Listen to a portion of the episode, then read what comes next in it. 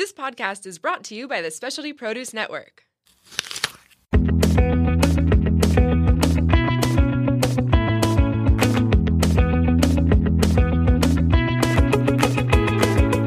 Welcome to Plated Earth, where we share at least a fraction of the crazy, wonderful, and insightful stories of produce. I'm your host, JJ.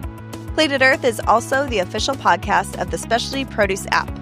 Please show your support for us and Specialty Produce by downloading the app and exploring one of the globe's most comprehensive fresh food databases.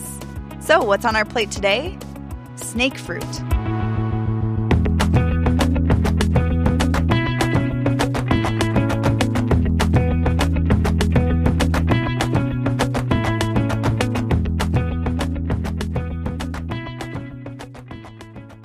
In Asia, you'll find produce stalls dazzling with vibrant and eye catching fruits, like multicolored mangoes, rambutan, dragon fruit, and durian.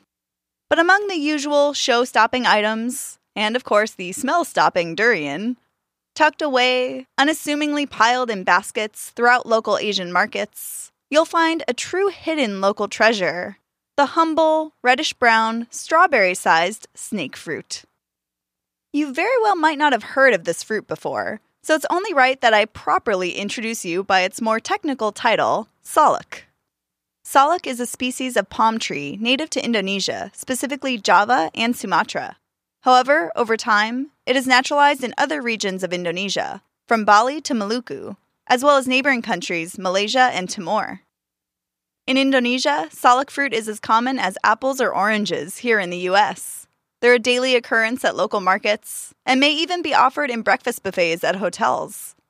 The thin, scale like skin, very similar in appearance to that of a cobra or python, has earned salak its suitable nickname, snake fruit.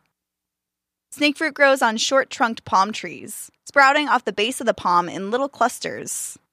The plants have vicious spiked stems and leaves, which can grow up to six meters long. Indonesians often surround their yards with closely planted rows of the spiky salak palms to deter would be trespassers, and the spiny leaves are also used to construct fences. The fruit itself is similar in size and shape to a fig, with a bulbous body that tapers to a point at one end. The fruit is encased in shiny, dark to light reddish brown scales, which are sometimes covered in tiny spikes. Though it is scaly and prickly and may look rough and tough, the skin is actually quite thin and can be easily peeled off by breaking the tip. Underneath the scaly skin lies three white or yellowish lobes of juicy flesh that look similar to large peeled cloves of garlic, with hard, flat, dark brown, inedible seeds inside. They also often have a garlic or apple like crunch and crisp, though some varieties can be drier and have a flaky texture while others are more spongy and succulent. The complex tropical flavor is often described as a blend of apple, pineapple, and banana. It has the sweetness of honey, yet it's acidic like a pineapple, leaving a citrusy tingle on the tongue, and leaning more sweet or sour depending on the variety. Because most snake fruits have a strong astringent finish, some describe it as an acquired taste, though it certainly is a favorite local snack. There are actually about 30 different types of snake fruit grown throughout their native land of Indonesia. And while many can actually be brutally bitter when raw and are used solely in cooking, the commonly cultivated types have the unique sweet and sour flavor I described and are enjoyed as a fresh treat. Two types in particular vie for the title of best snake fruit around Salak Pondoh and Salak Bali.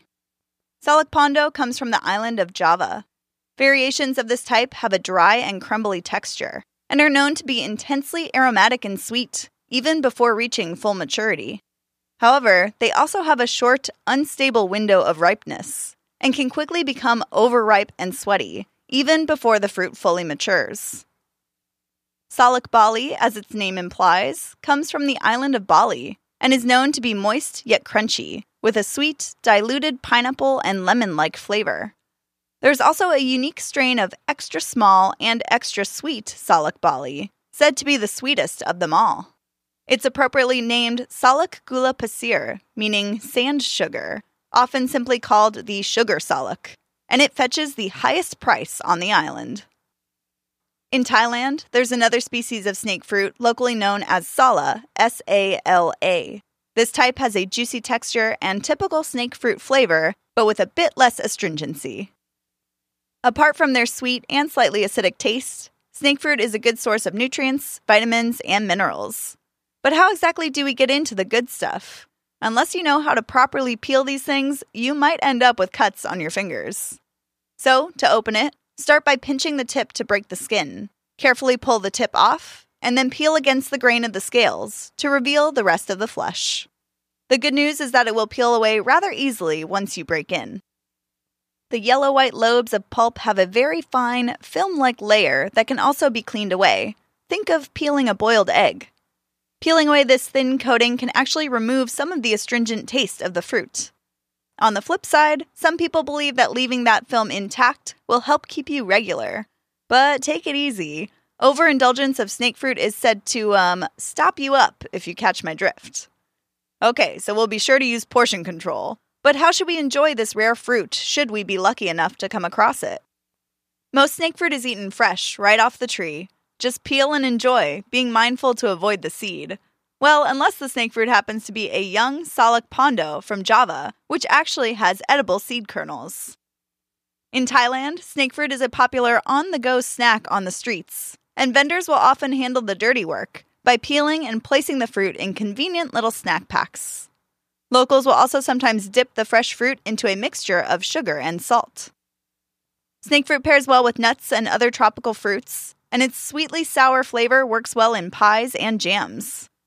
Snake fruit can be candied, pickled, juiced, canned, dried, fried into chips, boiled with sugar into a sweet spread, or made into syrup. In Indonesia, young unripe salak is used in rujak, R U J A K, also called rojak, R O J A K, in Malaysia, which is a traditional Southeast Asian fruit and vegetable salad dish with spicy palm sugar dressing. Oh, and remember that small and sweet snake fruit from Bali, sugar salak? It can be fermented into a sweet, strong, dry, honey colored wine.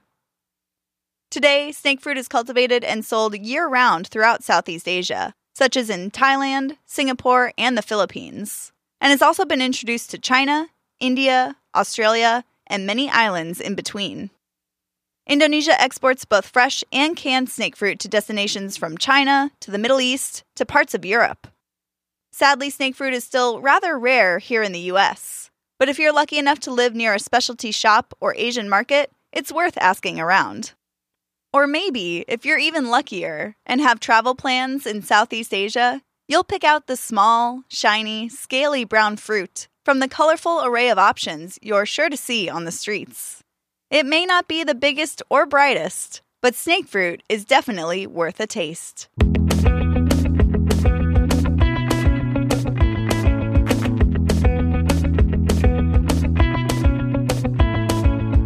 Well, folks, that concludes this week's episode. As always, you can find more information, recipe ideas, and local market shares on the Specialty Produce app. Tune in next time for more food fables. And remember, cauliflower is nothing but a cabbage with a college education. We'll catch you next time.